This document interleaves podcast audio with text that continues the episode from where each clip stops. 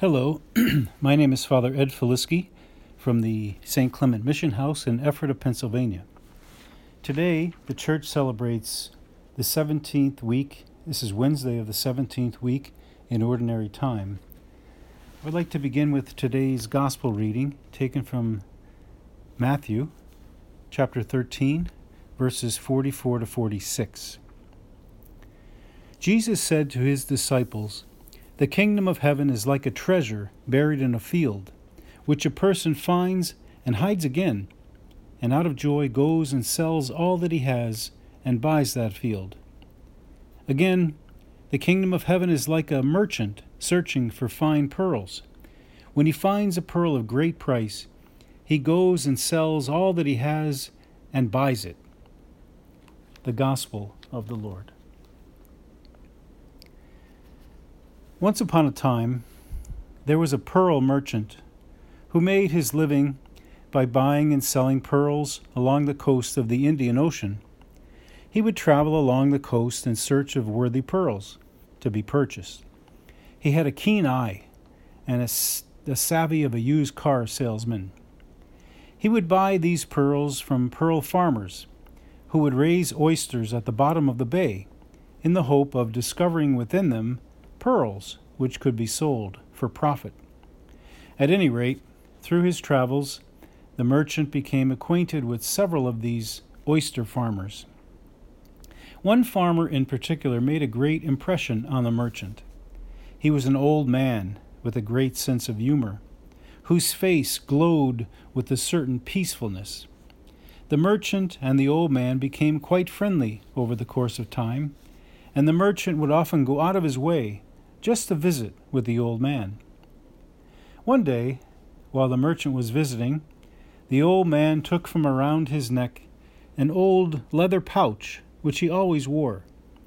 Out of the pouch he took one pearl, and he placed it in the palm of his hand. It was a black pearl, truly magnificent in every way.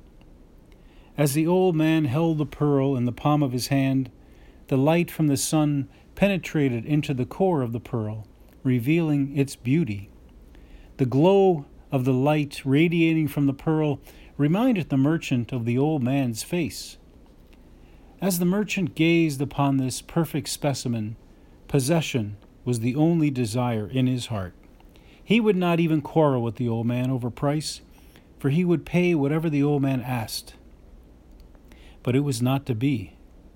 The pearl had no price.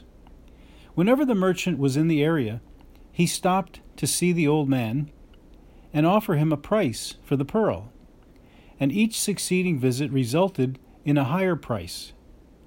But the answer was always the same the pearl had no price. The merchant became so obsessed by the thought of possessing that pearl that he decided to offer everything he had to the old man in exchange.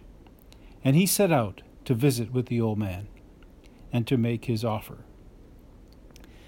When he arrived at the old man's house, the old man came out to greet him. But before the merchant could make his offer, the old man removed the leather pouch from around his neck, and he handed it to the merchant, saying, I give you the pearl, my friend. The merchant exclaimed, I was willing to give you everything I had for this pearl. And in fact, I came here today to offer you everything I have. And you give it to me for nothing? Why? The old man answered, The pearl has no price. You see, that pearl was retrieved by my son. He had to dive so deep that upon his return he was caught in a current and his lungs burst. The pearl was in the pouch around his neck when we pulled his body from the sea. And that is why the pearl has no price, and I give it to you for nothing. That's a beautiful story of our salvation, the pearl of great price. And that pearl, our salvation, was achieved for us or retrieved for us by the Son of God who gave up his life so that we could live. God gives us everything for nothing. That's the story of redemption. That's the message of the cru- crucifixion, and that's the story of our salvation. May God continue to bless us all.